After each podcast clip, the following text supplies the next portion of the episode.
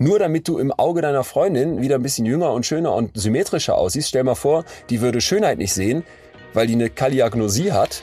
Da würdest du sagen, perfekt, viel Pain gespart. Natürlich habe ich das auch ein bisschen, dass ich denke, äh, dass ich vom Spiegel stehe und an meine Freundin denke und zu mir selber sage, es tut mir alles so leid. Wir haben sogar, das fand ich hochinteressant, Studien, die zeigen, dass bei jüngsten Kindern im Alter von drei bis sechs Monaten bereits eine Präferenz besteht, wen die schön finden, wen die eher angucken. Ne? Das hört man ja von vielen äh, schönen Menschen, vornehmlich bei Frauen, dass denen auf der Ebene nicht so viel zugetraut wird. Also die Schlussfolgerung ist schön, aber wahrscheinlich dafür dann äh, geistig nicht so drauf. Betreutes Fühlen. Der Podcast mit Atze Schröder und Leon Windscheid.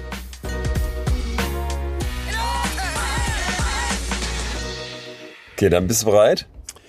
Ich bin bereit für weitere Pinseraufgeregtheiten. Das schlägt ja Hallo, Atze. Lieber. Hallo, hallo Atze, wie geht es dir? Was ist dein Gefühl heute? Ja, ich bin noch auf Kreta, aber was soll ich sagen? Kann ich noch einen drauflegen? Nee, es ging nicht mehr. Nee, ja. Ich Nach glaube, letzter ich, Woche meinst du? ich, es gibt, das gibt's wahrscheinlich nicht. Ne? Und alle Wissenschaft wird dagegen sprechen. Es scheint aber in einem Menschen in mir so einen Kern zu geben, der sich noch weiter entspannen kann. Und äh, vielleicht finden wir ja in den nächsten Jahren was dazu, aber vielleicht gibt's das wirklich, dass man so tief entspannt, dass man wie dieser berühmte Fischer, der sich kein Boot kaufen will, am Meer sitzt. Da bin ich. So fühle ich mich gerade. Äh, Fischer Vielleicht, ohne ist das, Boot. vielleicht gehst du einfach mental auf die Rente zu. Und irgendwas in dir lässt so richtig los. Vielleicht ist es das. Gar nicht despektierlich gemeint. Das kann nur despektierlich gemeint sein.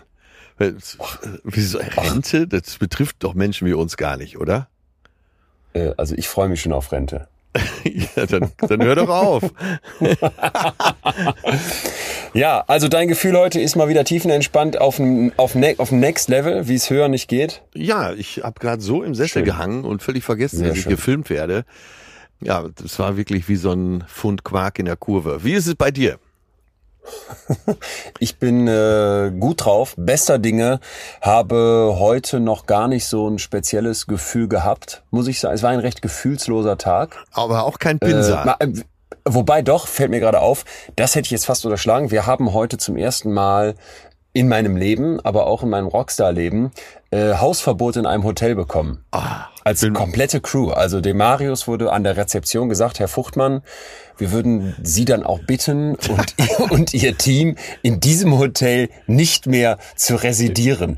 Und, ja, Wie viel jetzt muss man dazu sagen, ja, maximal drei, wirklich maximal drei. Wo, wobei du dich Und- wunderst, wo der dritte herkam. Richtig, richtig. Und ein Teufel würde ich tun, jetzt den Namen zu nennen, weil sowas fände ich immer gemein. Aber ähm, es war eine wilde Experience, denn äh, ich habe sofort meinem Manager Jan geschrieben, der der sagte, geil, endlich seid ihr im Rockstar-Leben Ja. angekommen. Und äh, der dachte jetzt, Hammer, wir haben da irgendwie besoffenen Zimmer zertrümmert und eine geile Party gefeiert. Was hatten wir gemacht? Wir haben zweimal zu lang gefrühstückt. Also bis, bis 10 Uhr Mehr nicht? 15, obwohl man nur bis 10 Uhr durfte. Und da kam einer von dem Hotel schon und hat uns so richtig angepumpt. Und ich dachte, Alter, was ist, wie, sorry, wussten wir nicht, was ist jetzt los? Also wir wussten wohl, dass das Frühstück bis 10 Uhr geht, aber wir sind dann immer so, dass wir am Ende noch einmal zum Buffet gehen und uns ein paar Sachen nehmen, weil wir ja bis nachts arbeiten. Ne? Ja. Das heißt, äh, wenn wir dann irgendwie um 9 Uhr aufstehen, dann düsen wir da immer runter und äh, haben, haben nach der Show quasi, wir werden nachts noch später unterwegs und haben dann da, da den Tisch mit, weiß ich nicht, jeder noch zwei Brötchen, wollten ihn noch in Ruhe essen. Ist ja im Prinzip auch egal, so Restaurant ist ja leer. der, war, der war schon sauer. Ich dachte, gut, alles klar, huf. Und ähm, ja, mit der Erklärung, es hätte zwischen uns mit der Kommunikation nicht so gepasst, haben wir jetzt Hausverbot in diesem Hotel. Was ja nur begrüßt werden kann, oder? Ihr hattet ja nicht Absolut, vor, da nochmal hinzugehen. Nein, das beruht dann jetzt auf Gegenseitigkeit. Nie wieder werde ich da einen Fuß reinsetzen. Und arbeitet, hast du dich jetzt ein Sternchen hochgearbeitet? Äh, also ich möchte dazu eine Sache mal sagen. Erstens Ja. bin ich ja, wie du weißt, schon lange der Meinung, dass man sich an Luxus oder irgendwelchen Luxus will ich noch nicht mal nennen, aber an irgendwelche Bequemlichkeiten im Leben schnell gewöhnt. Ja. Und dass man gut beraten ist, da so ein bisschen aufzupassen. Das ist dir Ich habe zum. Beispiel auch Freunde, die mit tollem Wein dann kommen und dann habe ich Ja. dir ja schon mal erzählt, dann kostet da so eine Flasche, was weiß ich was. Und, du, und ich denke dann immer, nee, so es ist nicht lange her, da habe ich Wein aus dem Tetrapack mit Cola gemischt, als ich in Spanien gewohnt habe vor allem. Und sich sowas beizubehalten, da bist du doch viel besser drauf, wenn du nicht irgendwie auf teure Zigarren, krank, kranken Whisky und irgendwie teuren Wein stehst. Ja. Und dasselbe halte ich so ein bisschen beim Hotel für gegeben. Wir sind zum Beispiel immer heilfroh, wenn wir in ein Motel One kommen. Ja. Die gibt's ja in Deutschland, ich weiß nicht wie viel, ich glaube 80 Stück. Wir machen immer so Chatspiele. Wir haben das Ein geniales. Konzept. Genial, weil alles ist gleich. Ja. Und es ist nicht hässlich, also gar nicht. Ich finde es sehr, Betten sehr liebevoll und schön gestaltet. Die Betten sind gut, alles top. Und es ist relativ günstig. Und wir könnten bestimmt Ja. auch irgendwie uns mal ein teureres Hotel leisten. Aber wenn, egal wo ich bin, vor allem auch wenn andere das Hotel mir sogar bezahlen, äh, dann sind es ja nicht mal deine, deine Monetos. Freue ich mich, wenn ich einen Motel One kann, weil da komme ich ins Bad, ich weiß, wo der Lichtschalter ist. Ich habe immer das gleiche Shampoo, das heißt, ich rieche immer gleich. Ich habe ja sowieso, wie du weißt, mein eigenes Kissen dabei, weil irgendwie, Ja. wenn man so viel in Hotels hängt, Ja. ich habe das letzte Mal über- überschlagen. Ich glaube, um die 200 Nächte pro Jahr bin ich nicht zu Hause. Da Ja. bist du so froh, wenn mal irgendwas gleich ist. Und dann jetzt irgendwelche höheren Hotelstandards, die würden sogar für mich eher negativ sein. Motel One, wir danken euch. Äh, Shownotes, äh, da ist der Linktree. Weiter geht's. Werbung Ende. Null Euro, scheiße. nee, äh, So kommen wir zu unserem nächsten Werbepartner, Vapiano. Wobei, ey, du, wir lachen, ne? Ich hatte gestern, Gibt's gestern ein schöneres Plädoyer für eine Hotelkette? Nein, nein, nein, nein. nein, Äh, da nein, möchte ich auch nein. noch mal Gibt's darauf nicht. hinweisen, der äh, Erfinder, ich glaube auch jetzt noch Vorstandsvorsitzender äh, Motel One Kette, war letztes bei Philipp Westermeier im Interview in seinem Podcast, also OMR. OMR-Podcast mit großem Ausrufezeichen zu empfehlen. Ich kann auch die Folge Ja. mit Dieter Bohlen, ey, hört euch das an. Und Äh, egal, genau. was für ein Bild du von Dieter Bohlen hattest, ob es jetzt total bestätigt wird in der Folge oder nicht, Wahnsinn. Ja, okay, sorry, muss ich nur kurz dazu sagen. Ja, und, äh, und die Story von Motel One ist halt wirklich beeindruckend für jeden Unternehmer, aber auch für jeden Gast. Und wenn man es gehört hat bei Philipp Westermeier, dann liegt man vielleicht noch lieber da in diesen Boxspringbetten. Da, Ah, sie ja. liefern super Qualität für einen kleinen Preis. Ja, scheiße, wir machen wirklich Werbung dafür. Dabei, ich war vielleicht in meinem wir, Leben wir drei, schicken denen einfach eine Rechnung. Wir schicken ihnen eine kleine Rechnung. Ja, genau. Wenn die wirklich so stabil sind finanziell, dann werden sie die auch bezahlen. Ja, ja. Aber ich war in meinem Leben vielleicht dreimal da und war die dreimal aber auch begeistert. Jetzt bist du ja eine Nummer größer als ich.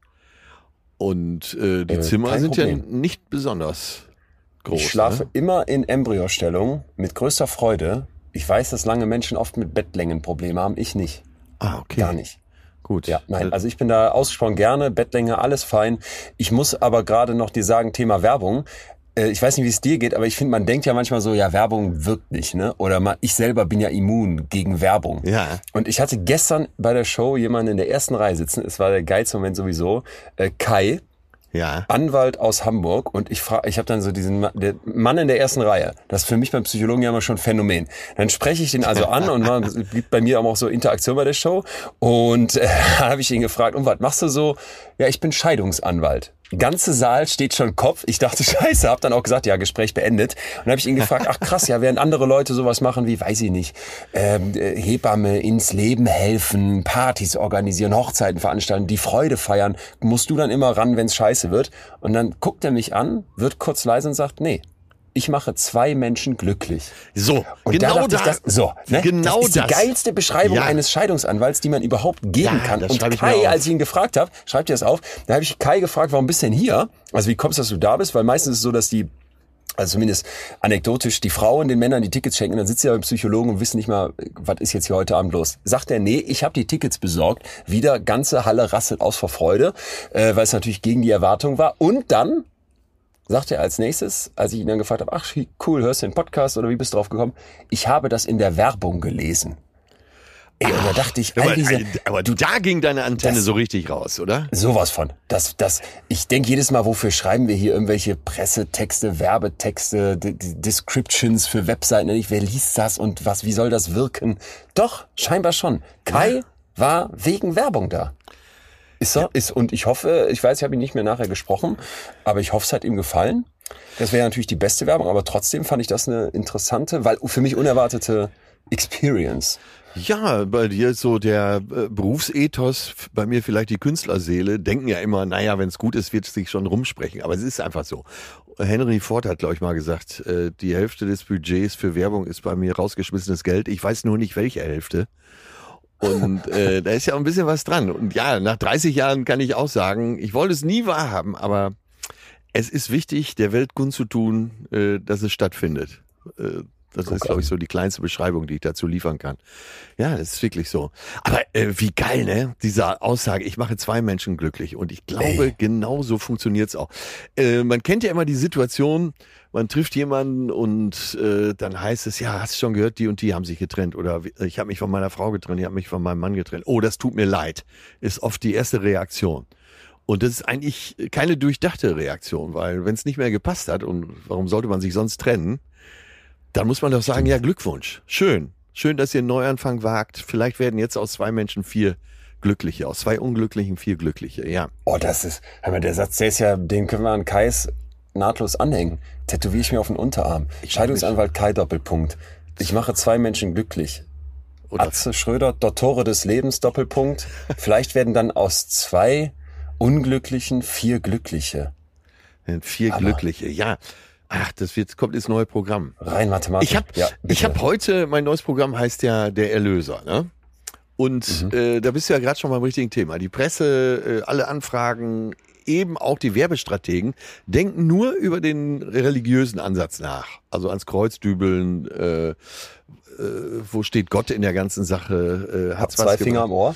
Ja, äh, das muss auch so sein, weil du hast ja jetzt gelernt, Werbung lebt auch durch Wiederholung.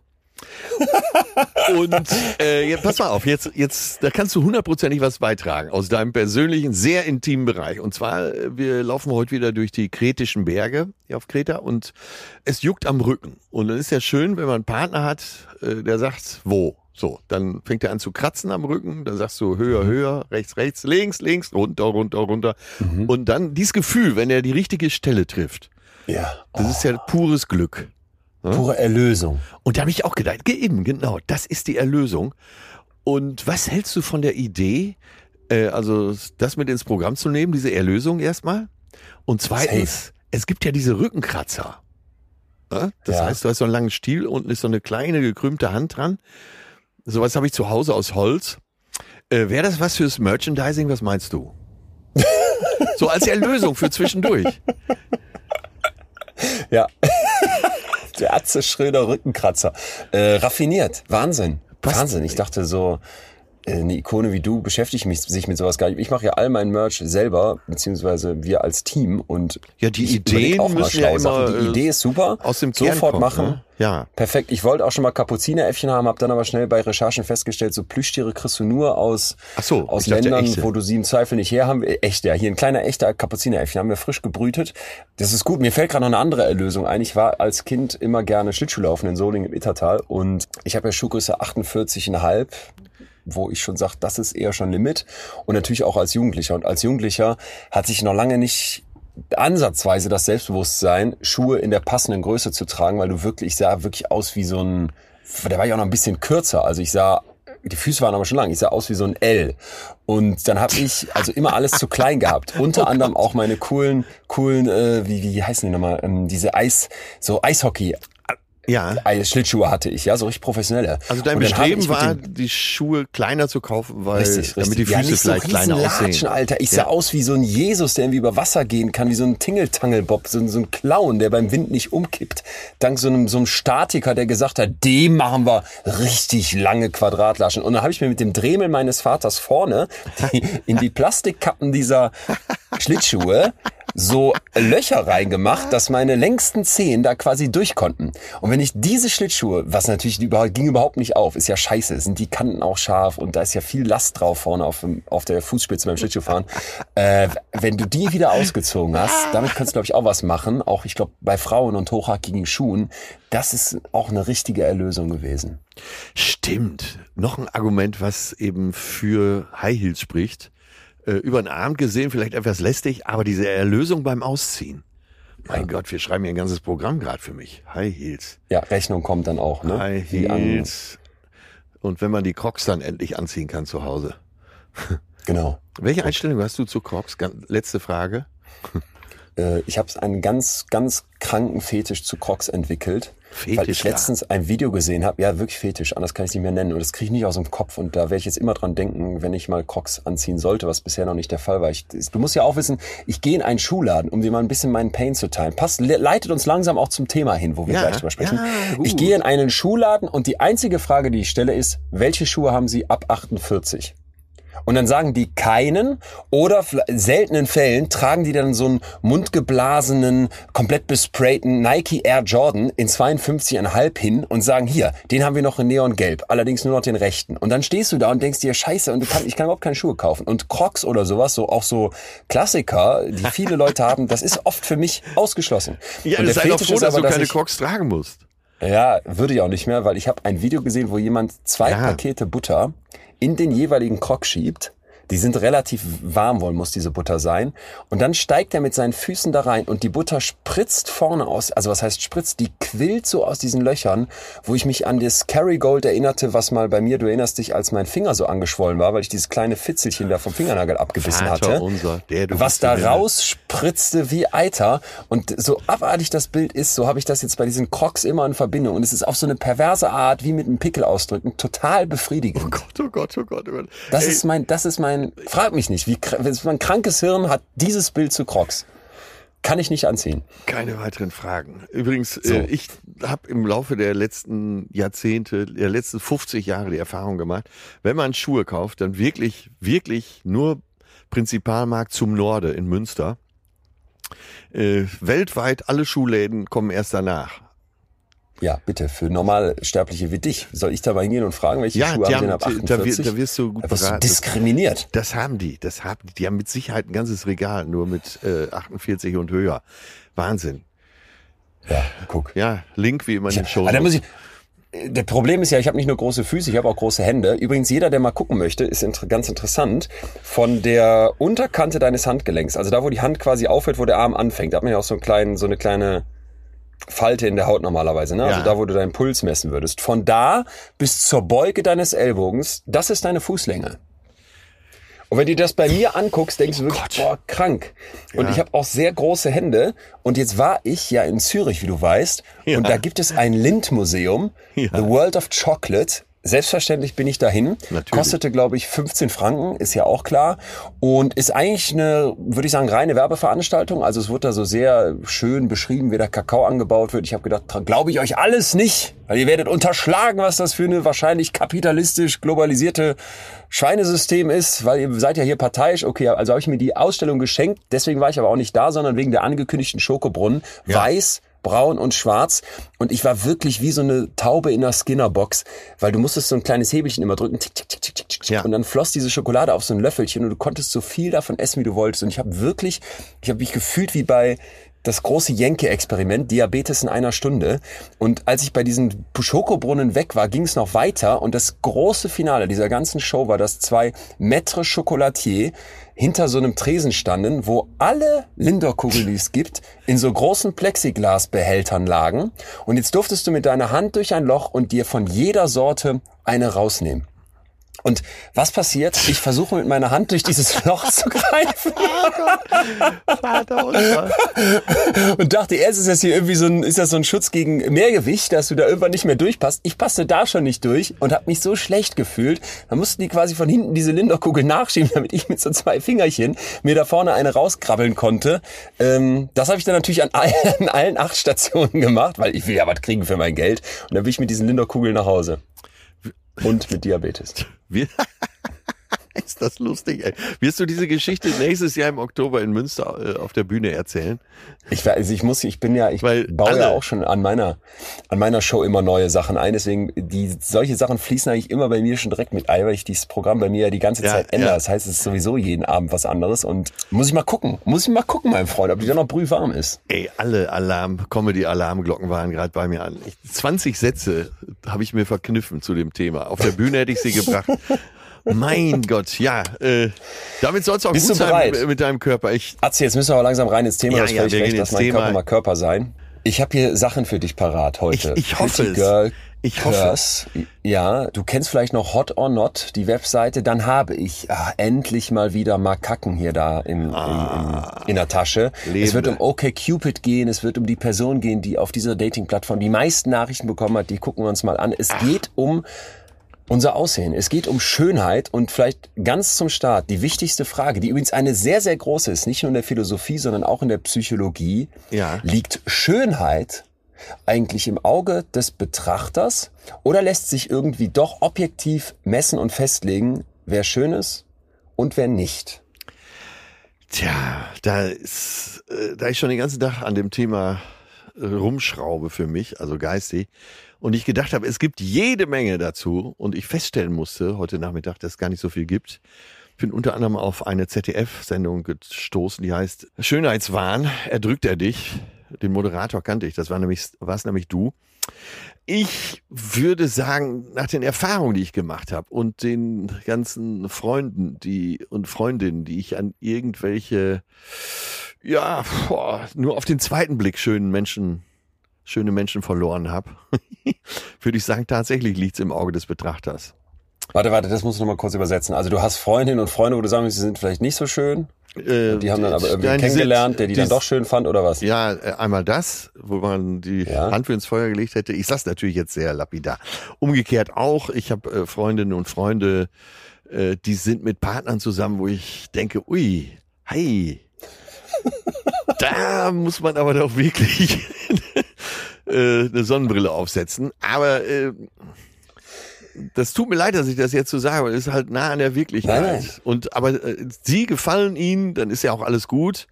Und einem selber geht's ja manchmal auch, dass man jemanden schön findet. Kennst du diese Umfragen so in, der, in so einer typischen Jungs- oder Männerrunde, wo gesagt wird, ja, sag doch mal, wen findest du denn attraktiv? Und das sagt, was? Die oder den? Das gibt's doch gar nicht. Und die ganze Runde sagt, nee, verstehe ich auch nicht. Aber du findest die oder denjenigen schön. Ja. Hast, hast du doch auch dann und wann, oder nicht? Äh, absolut, absolut. Und das würde ja Genau. äh, dann für die Idee sprechen. Schönheit liegt im Auge des Betrachters. Jeder Pott findet irgendwie doch seinen Deckel. Ja. Genau. Und damit wäre ja eine erste These aufgestellt. Da würdest du dich äh, neben David Hume stellen können, Philosoph, der da im, in der Mitte des 18. Jahrhunderts gesagt hat, Schönheit ist keine Qualität der Dinge selbst. Sie existiert ausschließlich im Bewusstsein, im, im Kopf Ja. Unterschreibe ich. der, der ist kreiert, ne? Also im Kopf der Person, die ist kreiert. Ja. Und jeder, jeder Kopf, jeder Mensch nimmt Schönheit unterschiedlich wahr.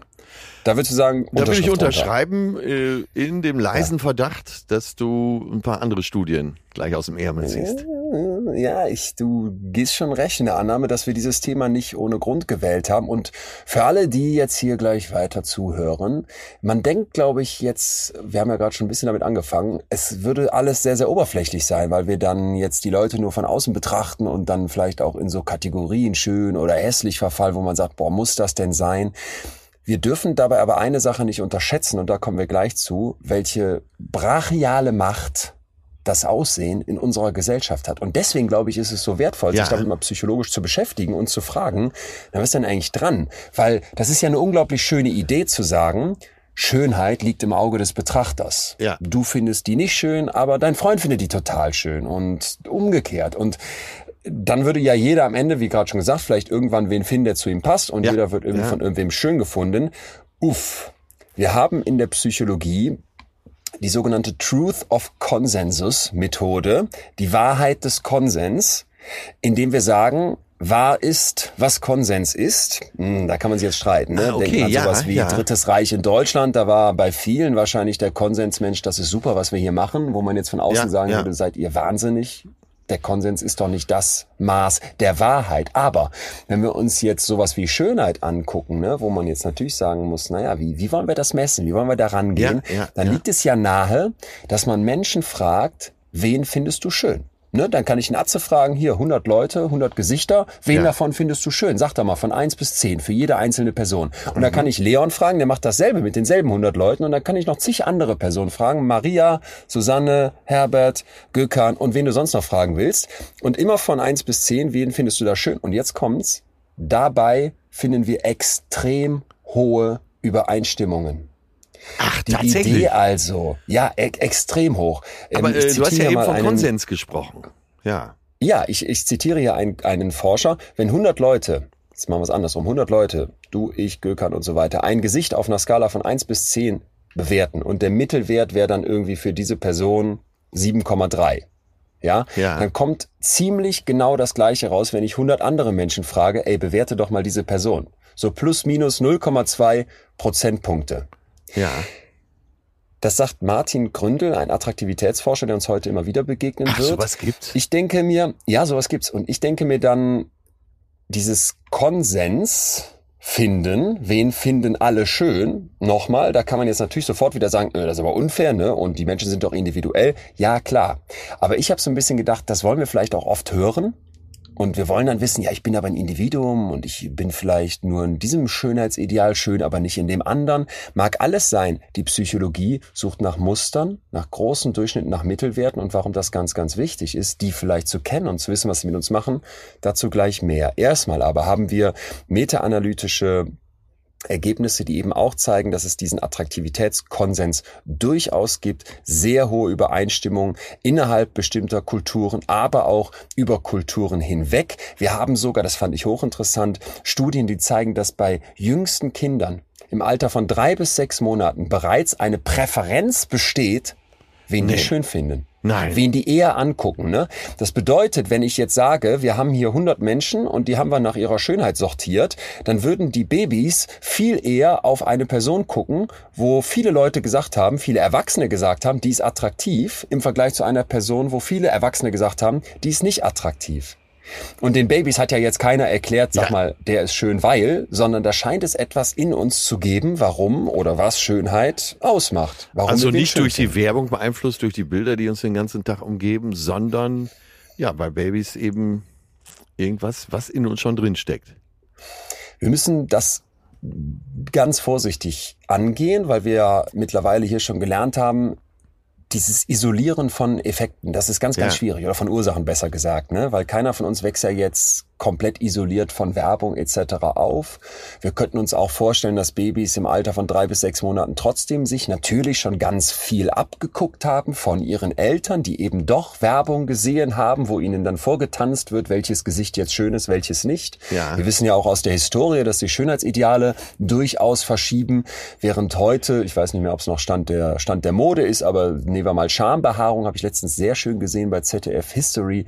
Äh, Schamhaare, viele, viele Menschen rasiert sich die Schamhaare abrasieren, die sind also nicht mehr Schönheitsideal, zumindest in manchen Kreisen. War das wohl vor, vor, ich meine, es war Mittelalter, vor einigen Jahrhunderten also so, dass ähm, Prostituierte zum Teil einen, ein Schamhaartoupet hatten weil die sich rasieren mussten oder rasiert haben, um sich gegen Krankheiten zu schützen. Ja. Ne, oder gegen irgendwelche Läuse oder sonst irgendwas. Ja, ja. Und dann haben die aber, weil das damals eben das andere Schönheitsideal war, nämlich dass du volles, buschiges Schamhaar hast, ein Schamhaartoupet benutzt. Und jetzt nehmen wir auch sowas wie Körperfülle, ne? Bestimmtes Körpergewicht, das variiert natürlich im Laufe der Zeit, was da das Schönheitsideal ist. Aber Okay, trotzdem. Konsens findest du immer wieder. Und das finde ich ganz, ganz wichtig. Und wir gehen von da aus mal weiter. Besonders gerne werden Gesichter erforscht, die eine riesige Rolle für uns spielen. Ne? Wir gucken, äh, wenn wir uns Bilder angucken, oft auf Porträts. Wir gucken auch bei Kindern, wenn wir das, wenn wir das beobachten, sehr, sehr schnell kann man da sehen, dass die auf Gesichter achten. Wir machen unglaublich viel an Gesichtern aus. Natürlich spielt auch der Körper eine Rolle, aber grundsätzlich ist viel Fokus auf Gesichter. Und da kann man jetzt mal gucken, was finden wir denn da schön? Wo sagen denn die allermeisten Leute dann, hey, das ist attraktiv? Und da gibt's eine Reihe von Punkten, zum Beispiel Jugendlichkeit, Ja, also jung aussehen. ja. Und äh, darf man da Und- schon in Klammern jung aussehen, äh, in Klammern vital zu schreiben? Ja, also be- be- beziehungsweise natürlich ist es eine Idee. Es geht jetzt nicht darum, dass ich dann irgendwie Kinder attraktiv finde, aber jung im Sinne von äh, wie, wie, wie ist jetzt die richtige Formulierung? Also alt genug, um Kinder zu kriegen, Ja. aber nicht zu alt, um eben keine mehr zu kriegen. Ja, Oder dass es ja. schon schwieriger wird. Ne? Und das macht natürlich ein Stück weit Sinn, dass man sich jetzt rein evolutionär da eher hingezogen fühlt. Ja, es gibt doch Schönheitsmerkmale, Hm. Mich die eben unbedingt. auf eine äh, gewisse Vitalität schließen lassen, ne? die auch eben so empfunden werden, auch durch die Jahrhunderte, Jahrtausende, oder? Äh, letztendlich ging es ja drum oder geht's drum, sich fortzupflanzen und da achtet man ja eben auch auf primäre Merkmale, die auf äh, mehr oder weniger Vitalität hindeuten. Vitalität im Sinne von Gebärfähigkeit.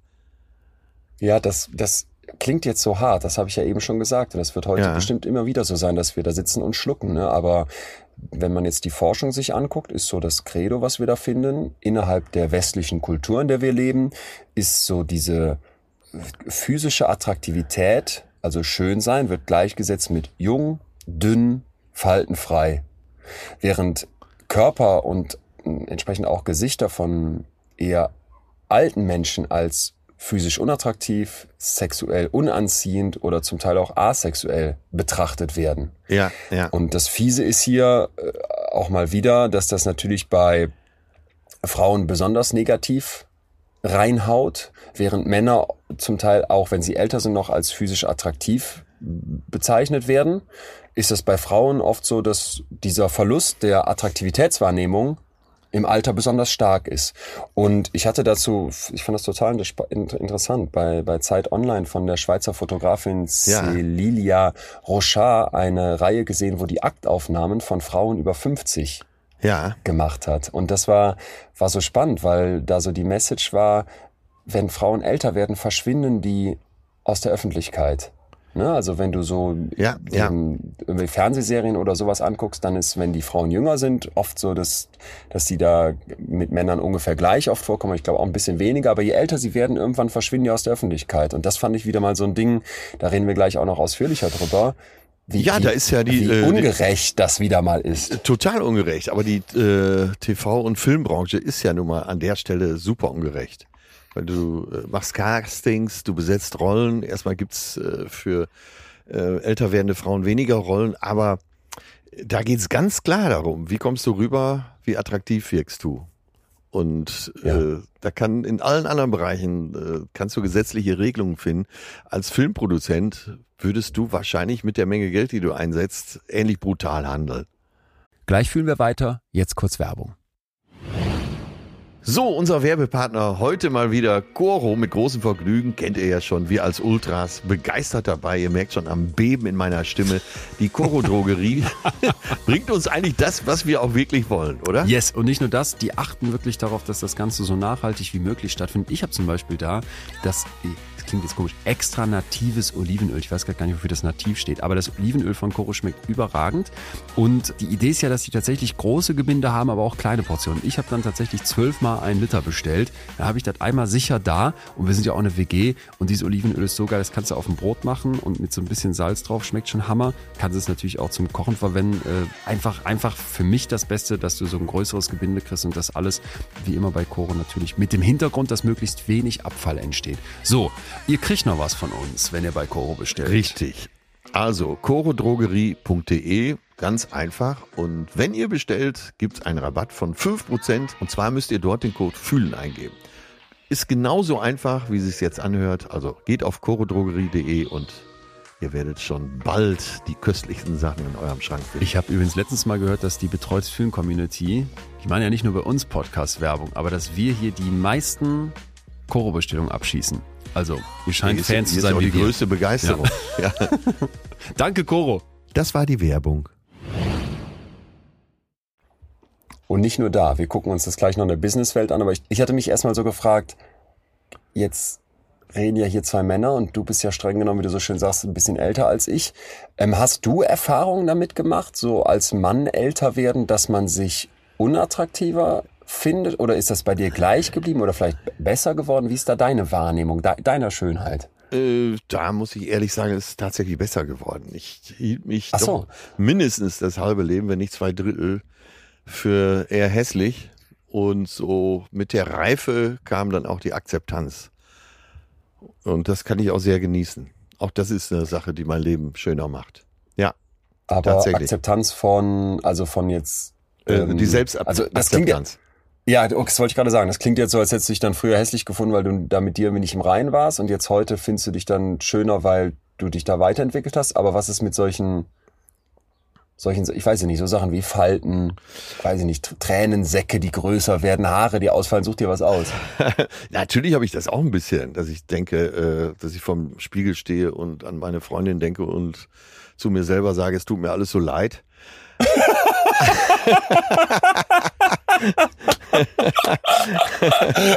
Aber okay. Ja. Ähm, andererseits mag ich es natürlich auch, älter zu werden. Und äh, das ist ja schon mal ein Mindset. Und in diesem Falle wirklich ein mhm. Mindset, äh, dass man, dass man sich erarbeitet hat oder vielleicht einfach so durchs Leben ja, verinnerlicht hat, dass man sich trotz der Falten auch schön findet. Und klar, ich freue mich auch über jede Falte, äh, die nicht kommt und jedes graue Haar, was nicht kommt. Und wenn ich äh, mal ein paar Kilo wieder runter habe, dann habe ich auch Spaß. Also versuche ich schon in Shape zu bleiben. Und das nicht nur aus gesundheitlichen Gründen, sondern äh, so um mhm. im T-Shirt dann auch einigermaßen gut auszusehen. Äh, ja, aber so insgesamt kann ich mich ganz gut akzeptieren. Ja. Ja. Ja, okay. Ich habe so das Gefühl, ja. Also ich würde das auch gerne besonders mit Nachdruck behaupten, aber das geht nicht. Also ich merke schon, dass noch bei ein nicht. paar Sachen. Das haben wir doch letzte ja, Woche noch, gelernt. Vielleicht ist es noch nicht. Okay, dann ist es das noch nicht. Danke. Growth Mindset. Der, der Punkt ist halt, dass ich so merke, so Zähne, dann fangen jetzt, ich habe so eigentlich ja. relativ gerade Zähne und mochte die auch immer, aber jetzt fangen so an, zwei ja. untere Schneidezähne bei mir ja, sich so zu verschieben. Ja, kenn Da denke ich schon, scheiße. Dann äh, aufgrund des lange nicht ganz passende Schuhe tragens habe ich schiefe Zehen und so ein Scheiß, ne? Und es wird nicht besser. So, und äh, dann kriegst du Haare an Stellen, wo du sie nie haben wolltest, an anderen ja. fallen sie dir aus, du denkst nach dem Duschen, sag, bin ich da nicht sauber geworden? Und das sind alles so Sachen, die, da habe ich das Gefühl, alle ja. Alle diese Schönheitsprodukte, die wir so haben, ist mir letztens nochmal bewusst geworden. Alle Cremes, alle Mittelchen, alle, was weiß ich was. Das zielt alles darauf ab, dass du jung und jugendlich aussiehst. Was ja eigentlich total absurd ist, weil der Lauf der Dinge ist ja, dass das nachlässt. Ja, schau mal, wie groß der Konzern L'Oreal ist. Und ich, das glaube ich, äh, die reichste Frau der Welt ist, glaube ich, die äh, Besitzerin von L'Oreal. Und das zeigt ja auch schon, wie viel wie viel Geld wird für Kosmetika und vermeintliche Schönheitsmittelchen ausgegeben. Aber auch da, ne, im Prinzip wissen wir auch alle, dass die teuerste Creme nicht besser ist als Nivea. Äh, und trotzdem funktioniert's ja. Wahrscheinlich diese, dieses verzweifelte Hinterherlaufen, äh, schön zu sein, macht eben das aus, dass wir auch sehr viel Geld dann dafür ausgeben. Ohne mit der ja. Wimper zu zucken. ja. ja. ja. Ähm, es geht weiter nach der Jugendlichkeit. Wir wollen ja gerade klären, was, was finden denn die meisten Leute dann, wenn sie irgendwen als schön bezeichnen? Relevant. Geringes Gewicht. Ja. ja. Ne, also in westlichen Kulturen auch wieder. Dünnheit heißt, wird wertgeschätzt. Übrigens auch bei Männern. Dann, das fand ich hochinteressant, ähm, Durchschnittlichkeit. Durchschnittlichkeit. Und ich habe ein ähm, ja. sehr, sehr, sehr tolles Buch gerade äh, ja. im Anschlag von äh, Paul Bloom, Psychologieprofessor aus den USA. Der macht auch tolle TED Talks. Und dieses Buch heißt einfach nur Psych, wie wir jetzt wissen mit stummem P, also Psych. Und wenn du das Gefühl hast, ja. ey, so ein Psychologiestudium, das wäre was für mich, lies dieses Buch. Ja. Äh, da ist ganz, ganz viel drin. Ich sehe es genau nur auf Englisch, aber ich finde, man kann, kommt ganz gut durch. Da ist ganz, ganz viel drin und der beschreibt auch eben das große Thema Wahrnehmung und entsprechend auch Schönheit. Und der sagt dann, äh, Durchschnittlichkeit ist etwas, wie sehr dein Gesicht der Mehrheit der Gesichter in der Population entspricht. Ja? ja. Und durchschnittliche Gesichter werden jetzt also als attraktiv wahrgenommen. Ja wenn sie besonders eben in Bezug auf die, die Form des Gesichts, die Größe, die Konfiguration, also die, die mh, hm, Anordnung zum Beispiel der Augen, ja, dem ja. Durchschnitt entsprechen. Und eine Idee dabei ist, das fand ich auch interessant, war, wir wollen ja auch immer wissen, wieso finden Menschen sowas interessant, dass so etwas mit genetischer Diversität in Verbindung gebracht wird. Ey, du bist der Durchschnitt ja. So, das heißt, dein Genpool hat hier irgendwie mit allen gebumst. Deswegen finden wir dich attraktiver als einen, der vielleicht besonders speziell aussieht, Ui. weil wir da das Gefühl haben könnten, hoppla, hoppla, was stimmt denn da mit den Genen nicht? Verstehst du die Idee? Ich verstehe die Idee, ja. Äh, plus Konsens wahrscheinlich. Ne, das äh, so einerseits äh, die Mischung von allem was dabei, du liest gut in der Mitte und äh, wenn es ein konsensionales ah. Schönheitsideal gibt, dann äh, kann man sich ja auch vorstellen, dass da das vom Durchschnitt eher noch unterstrichen wird. Ja, ja, und das, mittlerweile ja. gibt's da sehr interessante Studien zu, ne, wo man zum Beispiel auch zeigen kann, dass in Jäger-Sammlerkulturen in Afrika, aber auch in Japan dieses durchschnittlich wird als attraktiv wahrgenommen, auch ja. zu finden ist. Das spricht ja für uns beide, ja. Das ist ja schon mal gut. Ja, aber sowas wie schiefe Zähne Ja. oder krumme Zehen Ich, äh, die oder Karte, Rückenhaare. ich habe schon Ja. von, vom Kieferchirurgen in Hamburg die Karte zu Hause liegen, weil bei mir genau wie Ja, bei dir. guck. Ne, der eine Schneidezahn Shit. unten schiebt sich nach hinten. Das verdammte Ja. Ors. Ja, egal. Ja, der Das Hund. nur am Rande. Ja, du hast recht. Symmetrie ist der nächste wichtige Punkt. Also Symmetrie im Sinne von, wir könnten dein Gesicht quasi in der Mitte durchschneiden, halbieren und rüberspiegeln und das würde auf beiden Hälften gleich aussehen. Ja. Und das ist ein ganz wichtiger Punkt. Also wenn du das Gefühl hast, dein eines Auge ist so halb neben dem Ohr, während das andere schön mittig neben der Nase sitzt, das wird auf jeden Fall als unattraktiv wahrgenommen. Und das Spannende ist, und da müssen wir jetzt noch einmal unseren König der Löwen-Song den wir lange nicht hatten, Atze. Ja. El Rey de Leon. dass man dieses, diese Präferenz für Symmetrie sogar bei Makakenaffen findet. Da sind die, das fand ich total geil, sind hingegangen und haben mit irgendwelchen Sony-Kameras, sie beschreiben das sehr schön in dieser Methodik des Papers, die Affen gefilmt und dann haben die aus den Gesichtern, also haben die Affengesichter zusammengesetzt und die eben besonders gleich, symmetrisch gemacht, so wie Ja. wenn du es jetzt mit Photoshop quasi spiegeln würdest.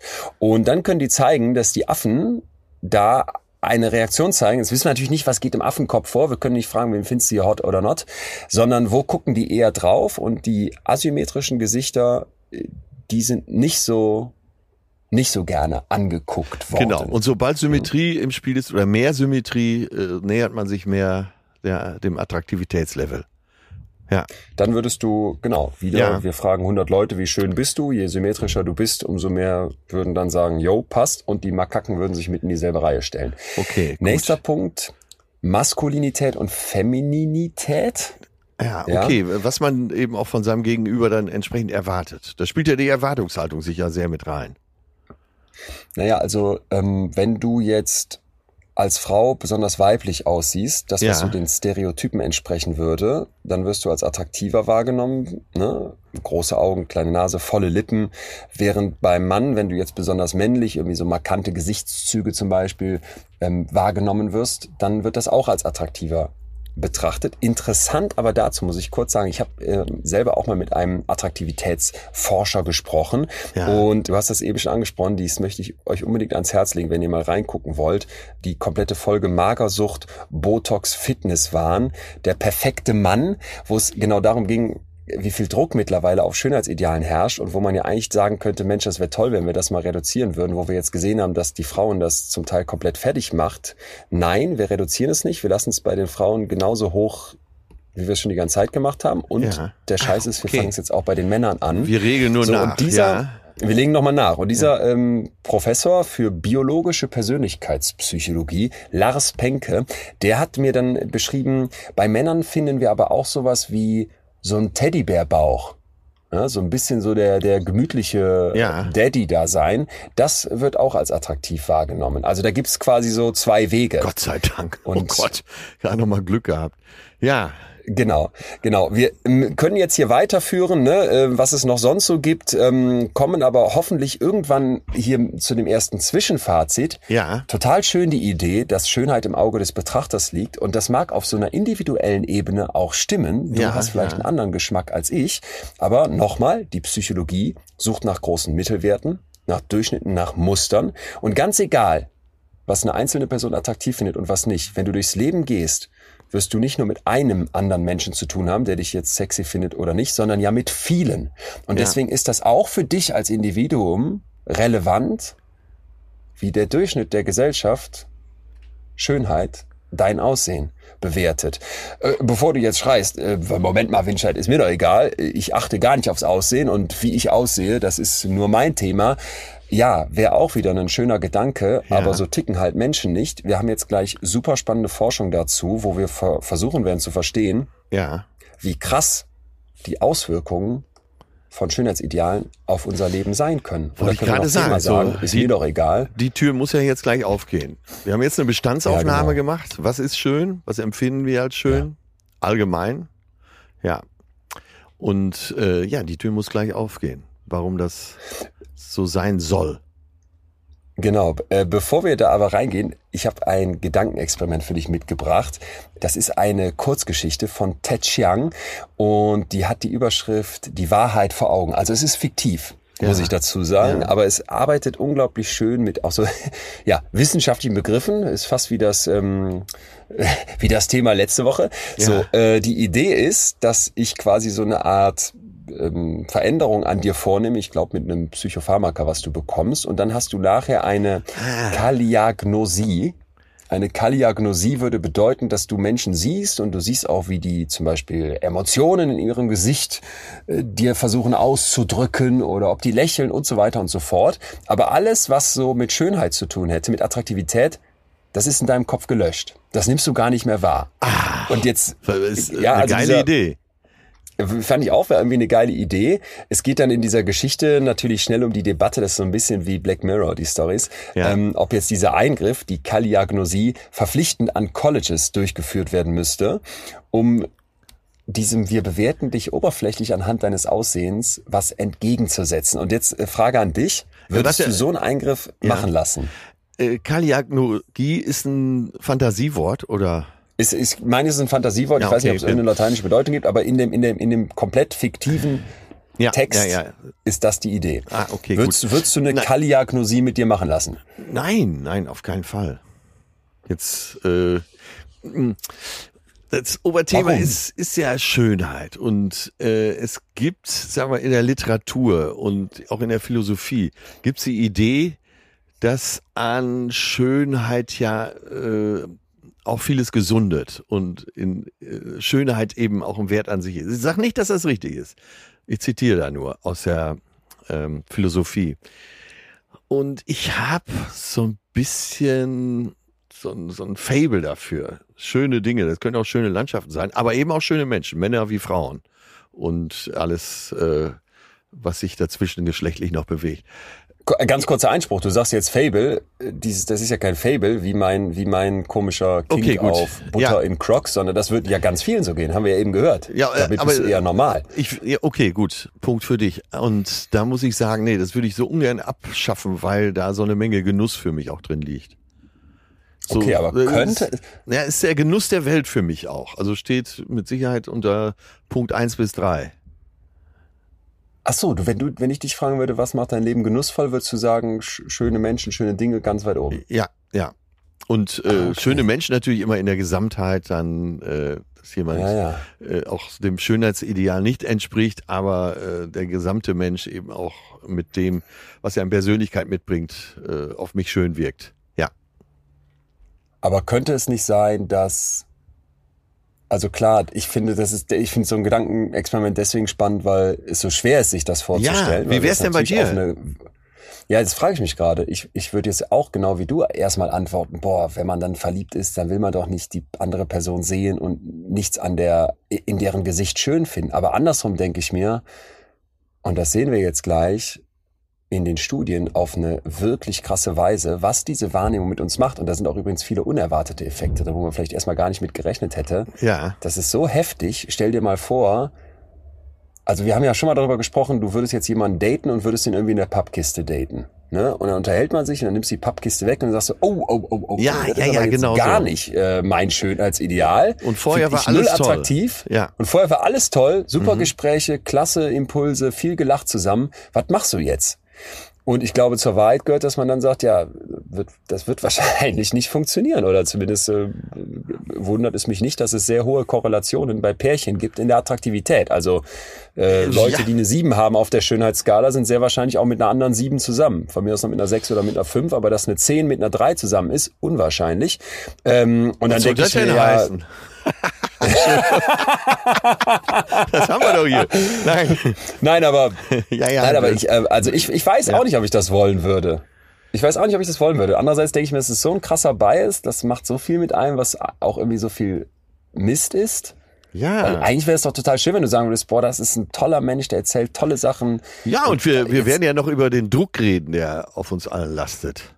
Genau, es kommt ja Schön noch dazu. zu sein, das kommt, äh, das stell- kommt das, ja gleich exakt, ne? das kommt ja noch dazu. Genau. So, Stell dir mal vor, du, du würdest sagen, ey, deine Schneidezähne sind zwar schief, aber das macht überhaupt nichts medizinisch mit dir. Jetzt machst du da eine OP für Genau, 200.000 Euro, genau, hast zwei Wochen genau. lang Schmerzen, Ja. nur damit du im Auge deiner Freundin wieder ein bisschen jünger und schöner und symmetrischer aussiehst. Stell dir mal vor, die würde Schönheit nicht sehen, weil die eine Kaliagnosie hat. Da würdest du sagen, perfekt, viel Pain gespart.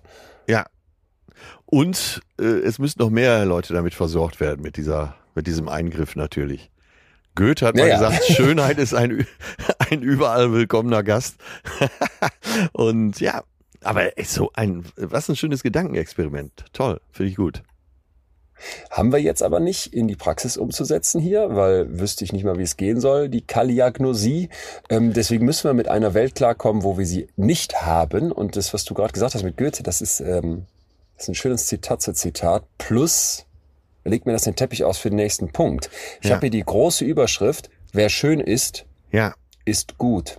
ja, Ja? ja. Im Interview mit Zeit Online sagt Gründel, der Attraktivitätsforscher, den wir eben schon hatten, unabhängig von ihrer von ihren tatsächlichen Eigenschaften werden attraktive Menschen von anderen positiver eingeschätzt. So, und jetzt sagt er, Ja. der Zusammenhang zwischen Attraktivität und der Zuschreibung von positiven Charaktereigenschaften ist so groß, dass man sich fragt, ob ein Messfehler vorliegt. Ach, tatsächlich. Ja, und das Interessante ist, dass diese ähm, Effekte am stärksten nachweisbar wohl sind, laut ihm, in Momenten, wo es auf den ersten Eindruck ankommt. Also wo ich wenig Info über die Person habe. Und wenn wir uns jetzt sowas vorstellen wie, Ja. wen lade ich zum Bewerbungsgespräch ein? Hm, ich habe hier so ein bisschen so einen Lebenslauf, aber viel mehr weiß ich nicht. Gerade dann, wenn so hochstandardisierte Materialien wie Kleidung und Frisur keine Rolle spielen, dann werden schöne Menschen besser bewertet. Ja, ich weiß gar nicht, wie ich die Frage jetzt hier noch unterbringe. Ist aber auch schwer, die zu positionieren. Ist das denn, oder warum gibt's überhaupt Attraktivitätsforscher? Genau aus dem Grund, dass man eben äh, wissen will, warum wir Menschen so positionieren. Also erstmal wird ja, was heißt alles, aber vieles erforscht. Und Ja. da würde man sich jetzt aus meiner Sicht besser fragen, wie viel Gewicht gibt man auf einen bestimmten Forschungsbereich? Ja. Und ich finde das total wichtig und spannend zu verstehen, warum wir Menschen, vor allem andere Menschen, attraktiv finden oder nicht. Weil das das so ist, also dass wir Menschen Ja, als schön oder nicht so schön empfinden, das ist ja Fakt. Plus, dass das was mit uns macht und dass das sehr präsent ist, das ist auch ein Fakt. Und wenn wir uns jetzt angucken, was das für gesellschaftliche Implikationen hat. Genau, von, genau. Das hatten wir in dieser, hatten wir in der Terra X-Doku ganz stark. Genau. Mit Botox bei Männern, mit Ja, Magersucht bei Männern. Ich habe da Felix interviewt, einen jungen Mann, der halt beschreibt, wie viel Druck auf seinem Aussehen, in seiner Wahrnehmung lastet. Und jetzt müssen wir kurz dazu sagen, eine Magersucht fängt nicht einfach an, weil du Ja, dem Schönheitsideal ähm, nachstrebst. Das ist viel komplexer. Aber was der erzählt hatte, das war mir, ähm, ich hätte heulen können. Ne? Und das war so, so bewegend zu hören, wie viel Druck Menschen wahrnehmen in Bezug auf schön aussehen. Der kommt ja nicht von irgendwo. Und dass wir dann dazu forschen, Ja. finde ich ganz wichtig. sehr gut erklärt. Äh, aber die Frage musste ja gestattet sein und war, glaube ich, hier an dieser Stelle auch genau richtig.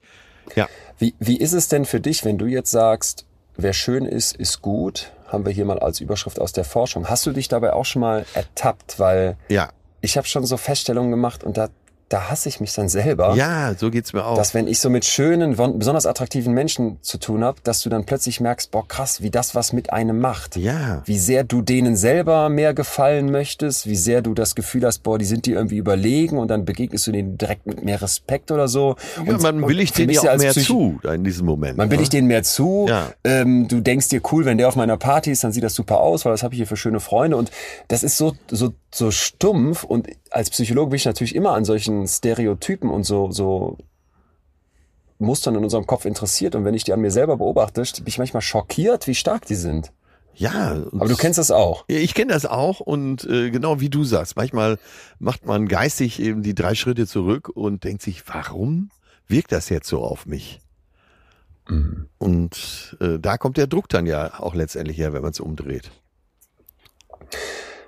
Wir nennen das in der Psychologie übrigens Beautiful is Good Effekt.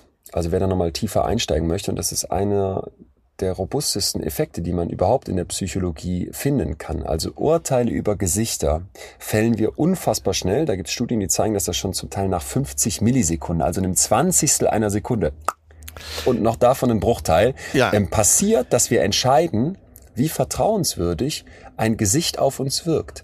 Wir sehen das Gesicht bewerten dessen Aussehen und sagen dann, okay, so und so vertrauenswürdig wirkst du auf mich. Und daraus ergibt sich eine extrem lange Liste von Ja. attraktive Menschen nehmen wir im Vergleich zu weniger schönen als geselliger, intelligenter, vertrauenswürdiger, emotional stabiler, selbstbewusster, fürsorglicher, verantwortungsvoller. Also all diesen sozialen Eigenschaften wahr. Und, Und da diese kann man sich Effekte eben- zeigen sich in Ja. verschiedenen Kulturen. Und da kann man sich eben auch vorstellen, warum das erforscht werden muss.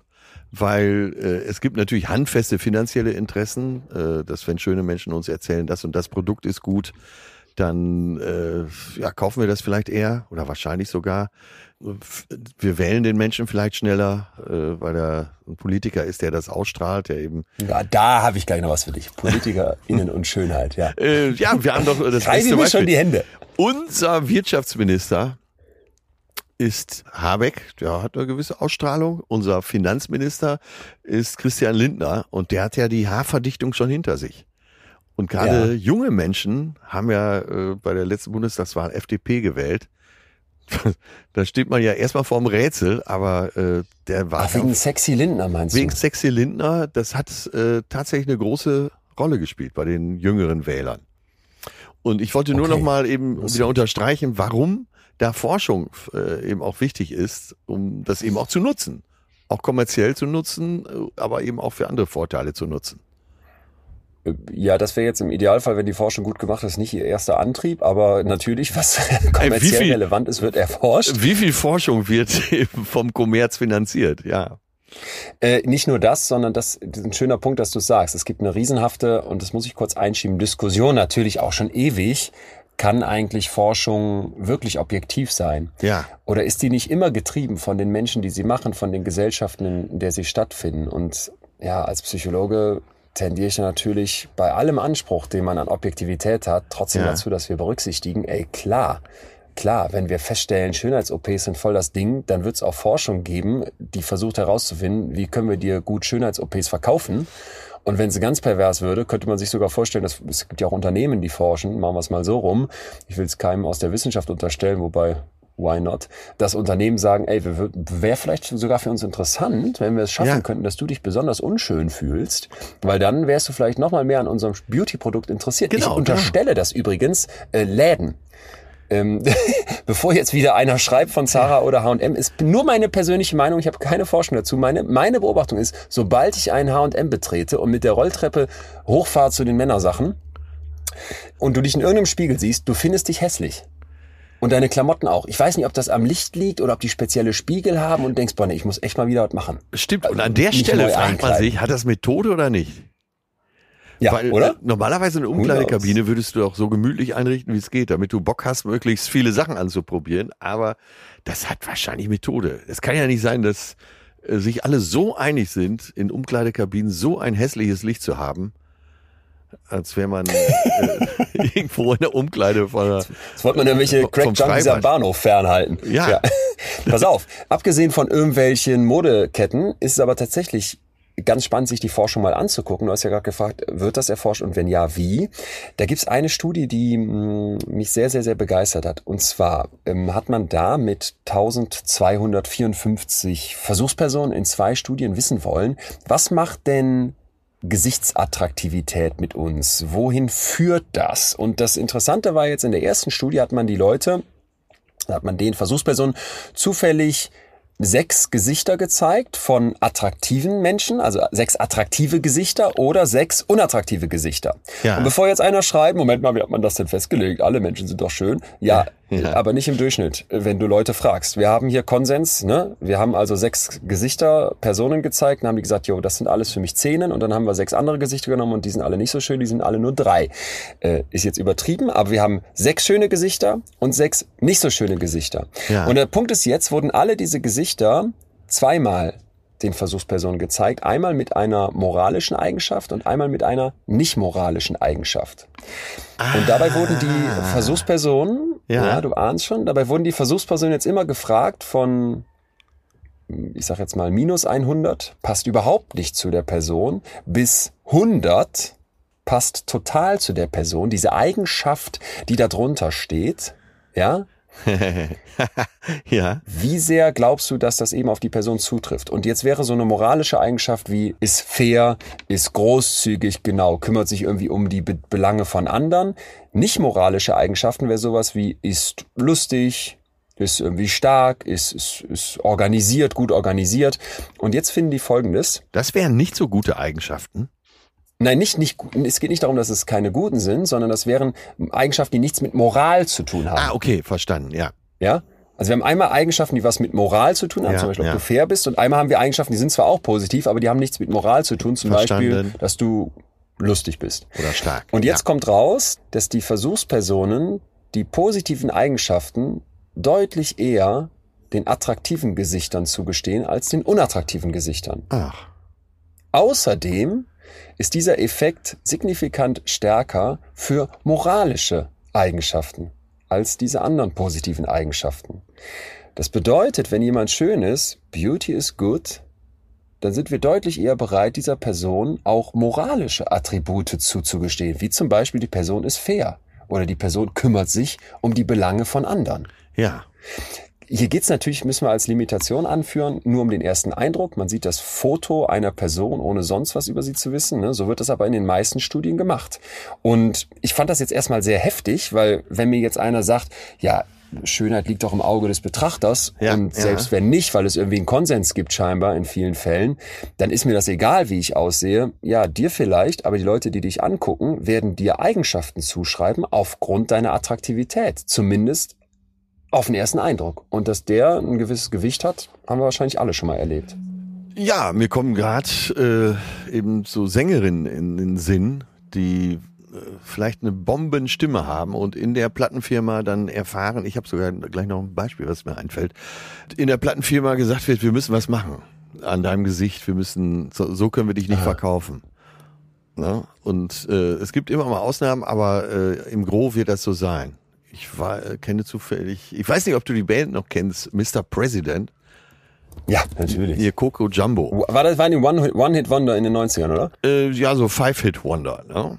Und, Five-Hit-Wonder, ja, Und okay. vorne standen zwei attraktive, offensichtlich attraktive Damen äh, mit gestellten Körpern, die da rumhüpften und Und er hatte so eine geile Sonnenbrille, ne? ja und äh, irgendwann haben sie auch selber geglaubt, dass sie das singen und ich äh, kenne aber die Sängerin ganz.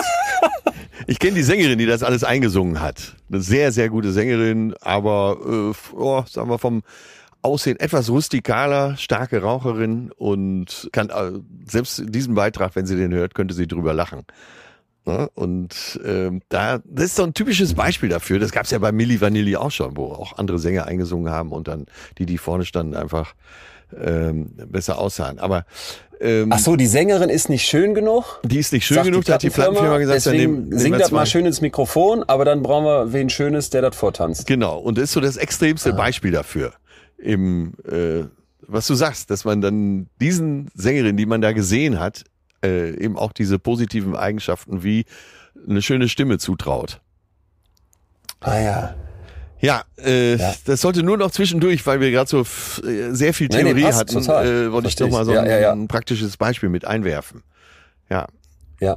Oder man, ja, und ja, man, äh, man ist ja manchmal auch geneigt, wenn so Menschen dann interviewt werden, schöne, bekannte, prominente Menschen, werden zu jedem Thema dieser Welt befragt. Und manchmal sitzt man da vorm Fernseher und denkt sich, wieso fragen sie jetzt ausgerechnet diesen Trottel zu diesem Thema? Aber man, man traut es ihm aufgrund des Aussehens erstmal zu, bis dann der größte Müll kommt. Ja. Zahlt alles Ja. genau auf das ein, was du gerade gesagt hast.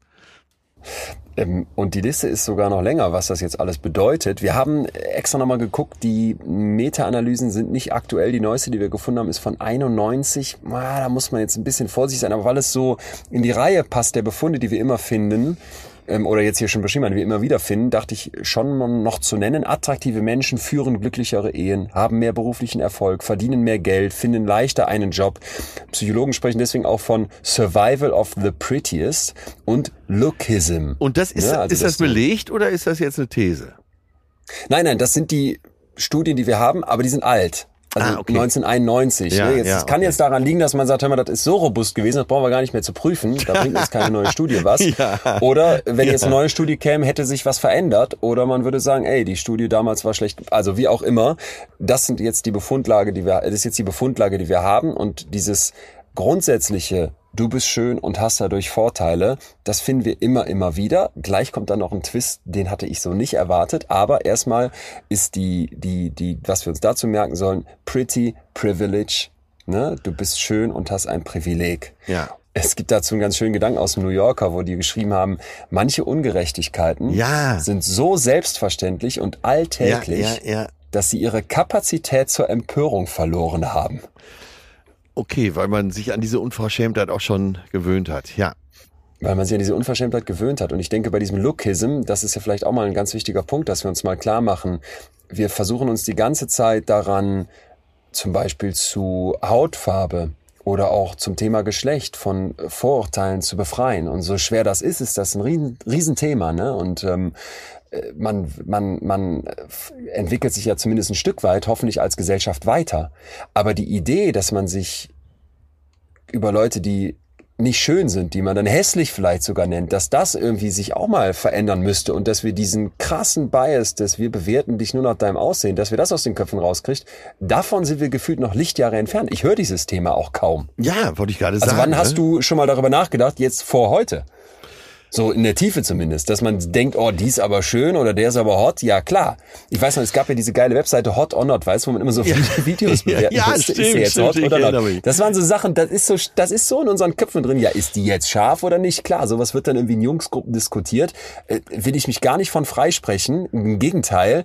Ähm, wieso, ne? Ja, aber, äh, wieso genau. ist das überhaupt nicht mehr Thema, dass wir diesen Lookism, wir gucken nur auf dich drauf und bewerten dich nach deinem Aussehen, dass das eigentlich ein, auch wieder mal so ein heftiges Stereotyp, ein heftiger Bias in unserer Gesellschaft ist. Ja, das wollte ich ja gerade sagen. Das ist ja äh, dieses, immer wenn du darüber liest oder wenn du dich damit beschäftigst, denkst du, dann ist ja diese Empörung wieder da. Und wo du denkst, ey, das ist so ungerecht.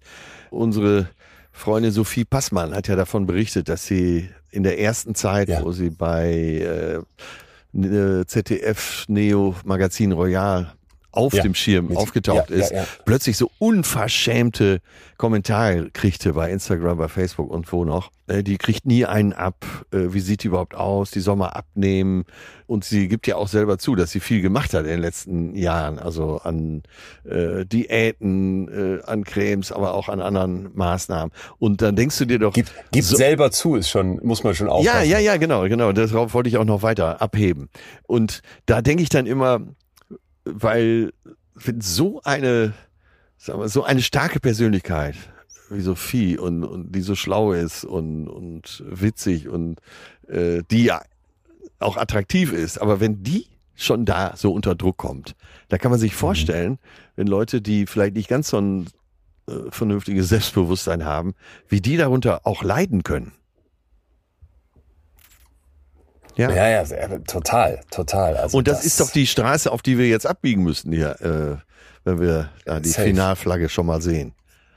Safe. Was Ich macht glaube, das mit müssen uns? einfach, Was was, macht das, was macht das mit Ja. uns? Und genau, total. Und, und ähm, ich könnte jetzt noch weiter erzählen, dass es Untersuchungen gibt, fand ich auch sehr interessant, wo man mal geguckt hat, was passiert in der Corona-Pandemie, wenn plötzlich in Schul- bzw. Unisituationen die Leute nicht mehr von den Dozentinnen und Dozenten gesehen werden. Was macht das mit den Noten? Und da kann man eben sehen, dass in bestimmten Bereichen die Schönheit, die vorher für die Frauen scheinbar ein Pluspunkt war, weil die da bessere Noten dann hatten, vor allem in so kreativen Fächern, wenn die dann nicht mehr in der Uni sind, sondern nur noch vorm Screen zu Hause beziehungsweise alleine lernen, dass dann die Noten runtergehen und sich auf das Niveau annähern von Frauen, die nicht als so schön eingestuft werden, während das bei Männern nicht passiert. So, wo du jetzt draus schließen könntest, ah, okay, Ja, ja. das ist mal wieder so ein Gender-Thema, wenn du da sitzt in dem Uniraum und du bist jetzt als Frau besonders attraktiv und wir assoziieren Attraktivität mit kreativ sein, tolle Ideen haben, dass das dann plötzlich sich in bestimmten Fächern auf die Noten auswirkt, ist ja mal vorstellbar. Und in dieser Studie, die natürlich wie immer auch Einschränkungen hat, konnte das eben gezeigt werden, dass das dann in der Corona-Pandemie, wenn du plötzlich zu Hause sitzt, nachlässt, dieser Effekt.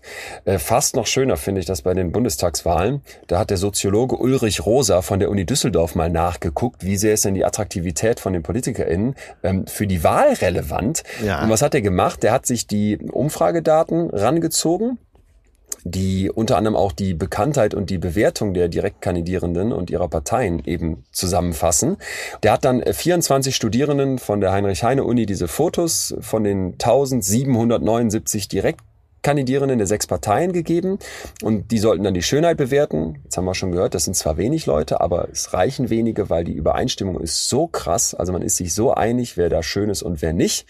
Und das Interessante ist jetzt, dass für jeden Schönheitspunkt, den ich da zusätzlich bekomme, Ja. auf einer Skala von, ich glaube, ähm, gar nicht attraktiv von 0 bis 6, sind ja nicht so viele Punkte, jeden Punkt, den ich darauf dazu bekomme, hat einen Zusammenhang zu den Prozentpunkten bei den Wahlergebnissen. So, also wenn ich einen, ähm, wenn ich wirklich Ja. richtig schön bin, dann habe ich im, im, im Spitzenbereich 5,33 Prozentpunkte mehr der Erststimmen bekommen. So, das heißt, wenn wir jetzt sogar sagen können, ey, deine Attrakti die Attraktivität der Leute beeinflusst, wie wir wählen, und die haben dann auch für eine ganze Reihe von Sachen nochmal mitgeguckt, Ja, was ist ja. mit Alter, was ist mit Geschlecht, was ist mit akademischen Titeln. Die Attraktivität beeinflusst das Wahlverhalten stärker als all diese genannten Punkte gerade. So, und Also das, hat äh, wenn wir uns jetzt alles nochmal richtig vor, gemacht. ja, ja, Ja. ge- genau der Punkt. Das ist genau Ja. der Punkt. Wenn wir uns jetzt nochmal vor Augen rufen, ey, attraktive Menschen werden als moralischer wahrgenommen. Ja, klar, ne? Ähm, Und dann konnte man auch so ein Attractiveness Attention Boost noch feststellen. Wieder so ein Wort aus der Forschung, wo man zeigen konnte, je attraktiver die Kandidierenden, desto höher war die Wahrscheinlichkeit, dass sie dir bekannt vorkommen. Ja. Ja, Ja. Äh, wo, wir auch schon mal hier gelernt haben, wenn ich etwas kenne, wenn mir etwas vertraut ist, ist die Wahrscheinlichkeit höher, dass ich das gut finde. So, und wenn ich mir das jetzt überlege, müssen wir einfach bis hierhin wieder ein kleines Zwischenfazit festhalten. Der Effekt deines Aussehens ist einfach krass in ganz, ganz vielen Bereichen. Und zwar nicht durch dich selber, sondern durch die Leute, die dich angucken. Ist genau die richtige Stelle, um dich zu fragen, denkst du, dass sich das jemals ändern wird? Persönliche Frage ohne Studie. Ich glaube, dass wir Menschen Mustersucher sind. Ja. Wir versuchen, die Welt einzusortieren. Um zu das ist überleben. Ganz essentiell, um zu überleben. Wir müssen erkennen, wenn es da im Gebüsch raschelt, ist das das Muster eines Ja, Löwen ja. oder ist das nur ein, eine Art von Affe, die mich nicht umbringt. Und dieses Suchen nach Mustern und dann verfallen in Abkürzungen. Wir haben ja letztens hier Ja, die Folge über die Biases gemacht, über die Ja. Vielleicht auch Fehler in unserem Kopf. Das ist im Prinzip der Versuch, Energie zu sparen. Anhand von auffälligen Aufwand Merkmalen äh, das Bild Ja. auffüllen. Schnell wissen, was ist, ohne dass ich mich da großartig drum kümmern muss. Ja. Und das führt zu ganz fatalen Fehlern. Das führt mit Sicherheit an in Teilen mit zu dem Rassismus, den wir haben. Das Ja, führt dazu, dass ja, Leute nur ja. auf ihr Aussehen reduziert werden und so weiter. Aber dass das irgendwann mal so in Gänze aufhört, da wäre ich sehr skeptisch. Da würde ich mich eher Weil es so tief in uns drin steckt. weil es so tief in uns drin steckt, weil unser Hirn scheinbar so sehr so funktioniert. Ich könnte mir dann viel eher vorstellen, das wäre so ein bisschen meine Hoffnung, Ja. dass sich so Kategorien verschieben, dass sich die Muster in ihrer Gewichtung verschieben und dass wir Menschen diese Biases bei uns anfangen zu erkennen und vielleicht heute auch wieder mit der Folge verstehen, boah krass, Ja, ja. Ich kann mir nicht die Pille einschmeißen und dann habe ich, wie hieß es, Cola-Golasie oder so ähnlich und kann, kann keine, keine, keine Attraktivität mehr wahrnehmen, sondern ich muss dagegen halten, in mir selber. ja. Und jetzt nehmen wir vielleicht noch einen Punkt oben drauf. Das ist für mich so meine größte Traumvorstellung. Atze. Ja, okay. In irgendwie so ein paar Jahren finden die irgendwie so eine Marsmännchen-Kultur. Ja. Ja. Die sagen, ey Leute, wir haben nochmal genauer nachgeguckt. Auf dem Pluto leben doch, lebt, lebt doch irgend so eine andere Kultur. Und mein, mein Traum wäre, weil ich glaube, dass wir Menschen uns immer in Kategorien einsortieren, dass wir immer In-Groups und Out-Groups bilden, dass wir dann irgendwann sagen könnten, okay, perfekt. Jetzt halten wir hier als Menschen auf dieser Welt mal komplett zusammen, weil wir können ja die Marsmännchen auf dem Pluto hassen. Weißt du, ich Ah, meine? okay, ja, ja, also das wir unser Feindbild nach außen verlagern. Ja, genau. Aber das. Dein äh, Bedürfnis in Schubladen zu schieben bleibt befriedigt, weil du sagen kannst, ich Mensch, Hautfarbe egal, wir haben alle rotes Blut. Aber die Marsmännchen da oben, die sind scheiße. Ja, aber letztendlich haben wir das doch schon, dass, dass es im Großen immer, ins immer weiter kleinere geht. Dass wir erstmal sagen, äh, die aus dem Land, dann die aus dem Nachbarkreis, die aus der Nachbarschaft, äh, die aus der anderen Klasse, aus der anderen Stufe. Äh, Ja, ja. klar. Äh, ist noch mal eine Folge wert, wie wir da diskriminieren. Also diskriminieren äh, im eigentlichen Wortsinne, also unterscheiden.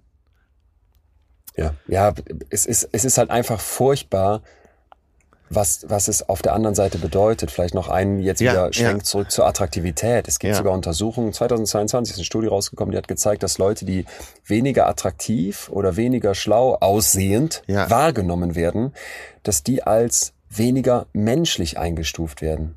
Und vor allem weniger attraktive Frauen Ah, okay. werden dann als weniger menschlich eingestuft Ja, was ich, was ich, das trifft, ja, was ich einfach das so trifft heftig dich. finde, das, das trifft mich richtig. Ja. Das, tri- kann trifft ich mich auch. zehnmal sagen, äh, hätte so- ich gern anders. Ja, aber, aber wenn man es so klar ausspricht, äh, gerade als du das gemacht hast, habe ich gemerkt, wie es uns beide getroffen hat. Und das ist auch wirklich wahr. Und das sind präregistrierte Studien gewesen. In einer konnten sie sogar zeigen, dass dieses Attribuieren von, Männlichkeit, Menschlichkeit anhand von Aussehen, dass wir das sogar bei Kindern machen. So, und dann sprichst du einem Kind Ja, einen Teil seiner Menschlichkeit ab, weil es nicht so schön ist in deiner Wahrnehmung. Das, das, was soll ich da noch sagen? ja, man wird gerne eine Lösung präsentieren, aber da arbeiten wir noch dran.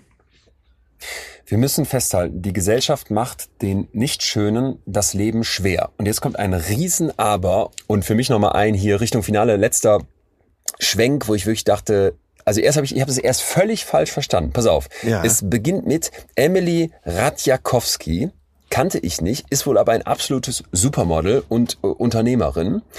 Und die hat äh, ein Buch geschrieben und entsprechend ähm, oder ein Essay geschrieben, meine ich, ähm, jedenfalls einen Text veröffentlicht mit dem Titel My Body und der ist total durch die Decke gegangen im Ja. Internet. So und ich habe mir dann äh, die natürlich ergoogelt und Fotos angeguckt und so ein bisschen mit mit mit der Person beschäftigt und äh, zusammengefasst äh, kann man dann lesen, die entspricht eigentlich allen Kriterien, die wir am Anfang besprochen haben. Symmetrisches Gesicht, Ja. schlank, reine Haut, wirkt feminin, volle Lippen, große Augen, kleine Nase. Also das kannst du alles im Netz lesen und auf den Fotos auch sehen.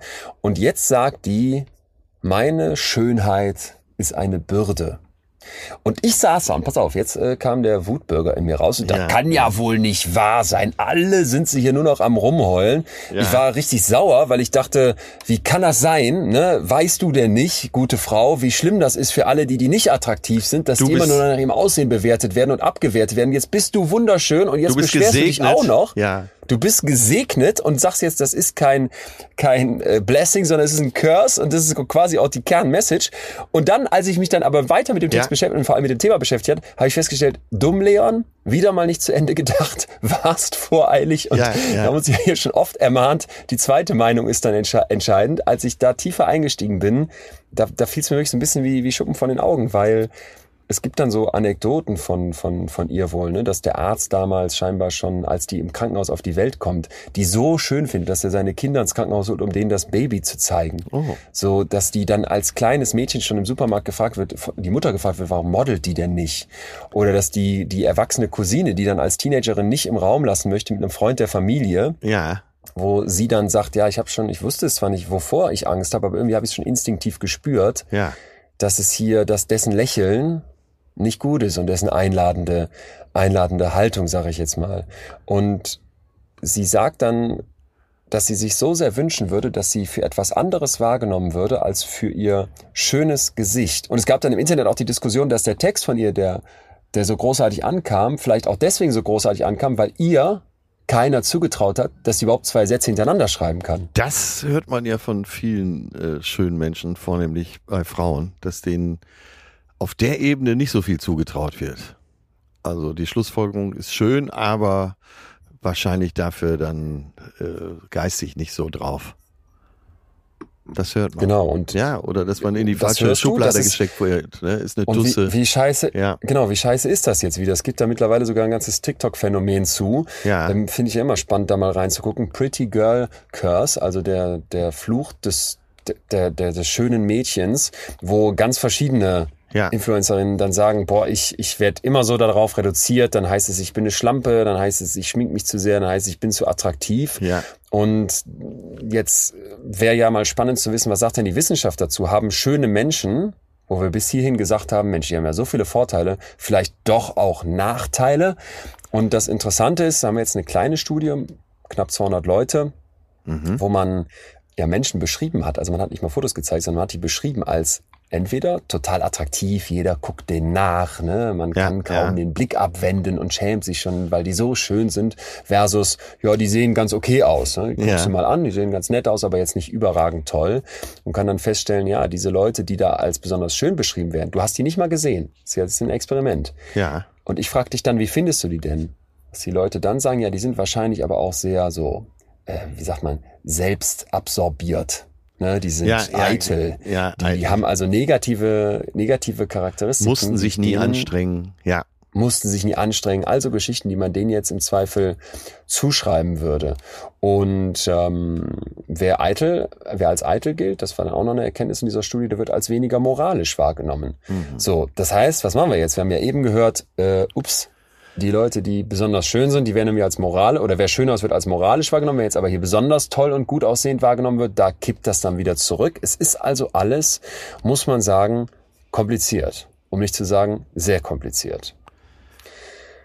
Ich will dann vielleicht zum Abschluss dazu noch Ja, sagen, zu diesem Pretty sagen. Privilege, dass, ähm, dass das laut einem aktuellen Review da war dann wirklich so, ich dachte, es ist einfach immer und immer wieder, dass es dir begegnet. Und das macht mich dann auch wütend, wenn ich höre, dass Gender Studies von manchen Leuten abgeschafft werden sollen. Nein, eben bitte auf keinen Fall, weil da müssen wir weiter und genauer hingucken. Es ist auch hier wieder so, dass dieses Pretty Privilege gegendert ist.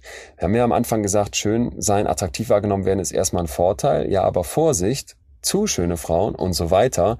Da wird's dann schon wieder schwieriger. Also erstmal gibt's jetzt dieses neue Review, wo man halt zeigen konnte, okay, 58 Artikel wurden gescreent und verschiedenste Databases, äh, Daten, wie sagt man auf Deutsch, Datenbasissen, Daten- Basisinnen einbezogen und dann konnte man eben zeigen, ähm, dass wenn es jetzt um Bewerbungsverfahren geht, um Geld, also zum Beispiel das, das Einkommen, aber auch sowas wie Wahlerfolg, dass man zum Beispiel politisch oder auch auf ähm, ja, Ja. irgendwelchen anderen P Positionen, dass man da reingewählt wird, dass die Attraktivität grundsätzlich von Vorteil ist für Männer und für Frauen.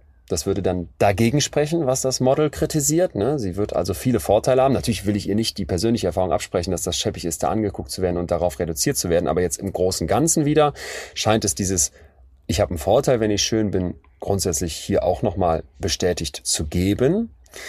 Aber diese Schönheit ist nicht für Frauen besonders von Vorteil, wie man vielleicht erstmal erwarten würde. Zumindest finden die das hier nicht. Ja. Und jetzt kommt der Punkt, diese ähm, Outcomes, die wir uns angeguckt haben, ne, also wo das mir alles nützen kann, da muss man sagen, dass für Frauen diese Schönheit halt eben nur in manchen Fällen von Vorteil ist. Bei Männern ist sie immer von Vorteil.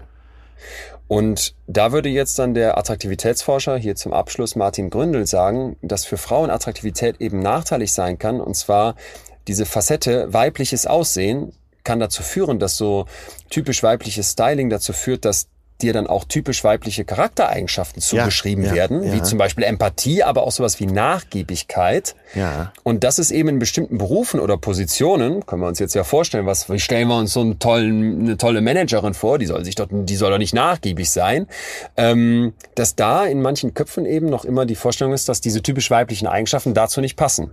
Und wenn jetzt eine Frau besonders feminin aussieht oder gestylt ist, dann könnte das ein Nachteil für bestimmte Jobs sein, bei denen es eben auf Charaktereigenschaften ankommt, die wir dann eher mit Männlichkeit assoziieren und nicht dem perfekten Aussehen der schönen Frau. Und das sagt auch der Soziologe Ulrich Rosa, der, der mit der, der die Wahlen da erforscht hat, die Wahlergebnisse. Attraktive Frauen gelten als emotionaler, irrationaler und schwächer, was in diesem unserem männlich geprägten Arbeitsumfeld wie Wissenschaft, Militär und Management ein Nachteil ist. So. Und da sagen die dann mittlerweile zu, Beauty is beastly. Also ganz so einfach ist es nicht. Also wir haben äh, die Aussagen in beide Richtungen. Ich halte mal fest hier zum Schluss, dass äh, wir am Ende der Folge mehr Fragen haben als am Anfang. Was gut ist, äh, weil du ja viele Impulse heute setzen konntest. Ich war heute, du warst heute mehr Dozent und ich mehr Zuhörer, was auch gut ist, weil dieses Thema, was ich so gestern noch gedacht habe, sehr einfach zu wandeln ist und auch wo viel drin steckt, ist aber auch sehr viel Vorurteil drin. Und deshalb war es ganz gut, jetzt deine äh, Fakten dazu zu hören. Das kann uns nur dazu führen, dass wir uns demnächst nochmal Teilaspekte rauspicken, äh, eben auch die Diskriminierung und dazu noch was machen. Ich würde mir wünschen, dass wir mitnehmen, ja, in großen Stichproben findest du relativ schnell, dass Leute unterschiedlich schön wahrgenommen werden. Also diese Idee von, ne, jeder ist schön. Ja. Das ist genauso Quatsch wie jeder ist reich, weil um schön zu sein, musst du dich ja irgendwie absetzen. Und das meine ich nicht, dass das heißt, dass irgendwer als Einzelperson jetzt als hässlich beschrieben werden soll, sondern eben, dass wenn wir uns Statistiken angucken, Leute sich sehr einig sind, welche Eigenschaften sie als schön bezeichnen und welche nicht. Und dass das, und das wäre für mich das Zweite, was wir bitte unbedingt im Kopf behalten ab heute, viel, viel, viel mit uns als Gesellschaft und aber auch in unserem eigenen Leben macht, bewirken kann, das ist hoffentlich auch klar geworden. Und dann fand ich aber das, was Emily Radjakowski da noch gesagt hat als, als Supermodel und wie sie sich da fühlt und wie sie da dann auch wieder einen draufkriegt und dass wir da ein Gender-Thema haben, weil die Frauen hier mal wieder doppelt und dreifach gestraft werden, das zeigt dann eben die Komplexität. Wollte ich gerade sagen. Und das zeigt eben, ja. wie wichtig es ist, dass uns das ein Stück weit hoffentlich endlich bewusst ist. Ja, eben aber auch die Komplexität. Und das ist äh, das, was heute bleibt. Das, äh, du kannst an keiner Stelle sagen, so ist es eben. Also so genau so ist es. Es geht von bis. Und gerade die Ja. Vorurteile, äh, schön aber dumm, zum Beispiel, sehr landläufig, aber äh, das steht alles auf dem Kopf. So, und dann äh, vielleicht noch eines, was uns Hoffnung macht. Okay, Cupid, die Dating-Plattform, da haben Sie wohl letztens berichtet, dass ähm, Sie haben sich das angeguckt, die analysieren das alles sehr Ja. genau, dass Leute, die besonders flawless, beautiful Profile Pictures haben, dass die sehr, sehr un dass sie unwahrscheinlicher ein Date bekommen als die, die so ein bisschen weniger perfekte Bilder haben. Vielleicht, weil man weniger eingeschüchtert wird. Und dann hat man sich auch angeguckt, boah, wer bekommt denn hier so die meisten Nachrichten? Und das Interessante ist, Menschen, die so die Meinung spalten. Ja, also die, die entweder als, oder die, die beides, die, die für beides bewertet werden, sehr schön und sehr hässlich, Ja. die funktionieren besonders gut, wenn es ums Daten geht. Ja, im Vergleich zu denen, wo man, wo alle sagen, ja, die sind ja total süß. Also heißt was? Äh, Wir haben zwar gesagt, es gibt Konsens darüber, was als schön empfunden wird, aber das finde ich hier noch sehr versöhnlich zum Schluss. Natürlich gibt's auch eigene Geschmäcker. Und wenn du mir jetzt sagst, boah, Leon, ich stehe total auf Tattoos und ich würde dir sagen, boah, Atze, ich stehe überhaupt nicht auf Tattoos, dann können wir uns ja vorstellen, wenn uns jetzt jemand präsentiert wird mit Tattoos, dass diese Person uns beide da polarisieren würde, weil du würdest sagen, ist total attraktiv und ich würde sagen, ist total unattraktiv. Ja. Und die Leute, die polarisieren, funktionieren scheinbar besonders gut.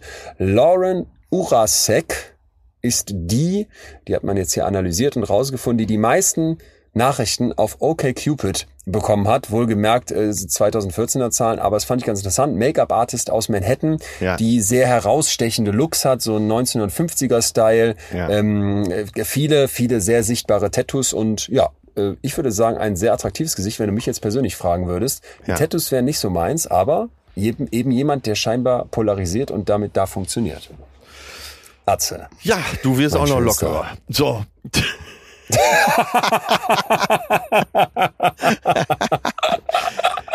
Leon, Ich gebe äh, alles. hast mir wieder Ja. viele Brocken hingeschmissen zum äh, drüber nachdenken bei der Wanderung, aber ah, sehr komplex, sehr, sehr komplex. Das Oder? muss aber auch mal sein, dass man hier äh, schwerste Denkanstöße kriegt und äh, nicht nur mit Antworten nach Hause geht. Großartig. Ja, würde mich freuen, wenn das passiert ist. Jetzt muss ich dir, weil ich, das habe ich am Anfang unterschlagen, ich habe es mir hier als Post-it hingeklebt, Mehlmotten noch kurz erzählen. Wir haben ja in unserer WG den Krieg ausgebrochen gegen diese Viecher. Ich kann jetzt berichten, was wirklich hilft, sind Schlupfwespen. Das findest du auch sofort im Internet als Tipp. Aber Ja. diese Mehlmotten sind da natürlich nicht äh, pulverisiert. Ja. Und wir haben letztens Doppelkopf gespielt äh, bei uns im Wohnzimmer und ich, äh, es war so ein. Montagabend. Ja. Und ich nahm mir so ein, ähm, ein alkoholfreies Weizen 03er äh, aus dem Kühlschrank, was irgendwer netterweise reingelegt hatte.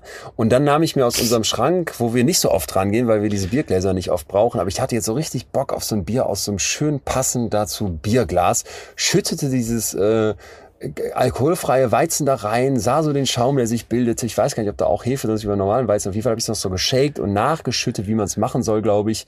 Und dann fing, fing ich an zu trinken und hatte so ein Drittel des Glases leer. Und dann plötzlich sah ich in dem Schaum vier tote Mehlmotten. Ah, und das dir. Und das mir. Ich habe sie rausgefischt. Wir haben ja schon über potenzielles Eiweiß gesprochen, aber ich habe, jetzt sei bitte stolz auf mich, den Rest des Bieres leer getrunken. Das wirklich. Du, du kannst jetzt schon mal loslassen. Wie schön. Auch das Ist, macht ne? dich attraktiv. Wunderbar. Scheiß Zehen, Scheiß Zähne, viele andere Probleme, die ich versuche zu kaschieren, aber Mehlmotten trinken, Aber das Mehlmottenbier. macht Hot AF. Ja. Ja, safe. Atze, Ja. ja. Amor. Wir hören uns nächste Woche wieder. ja, und putz mal, ne, da in der WG. Ja, ja, ja, bin ich dran. Da bin ich. Danke, Mama. Super, mach ich. Tschüss. Ja. Das war Betreutes Fühlen. Der Podcast mit Atze Schröder und Leon Winscheid. Jetzt abonnieren auf Spotify, Deezer, iTunes und überall, wo es Podcasts gibt.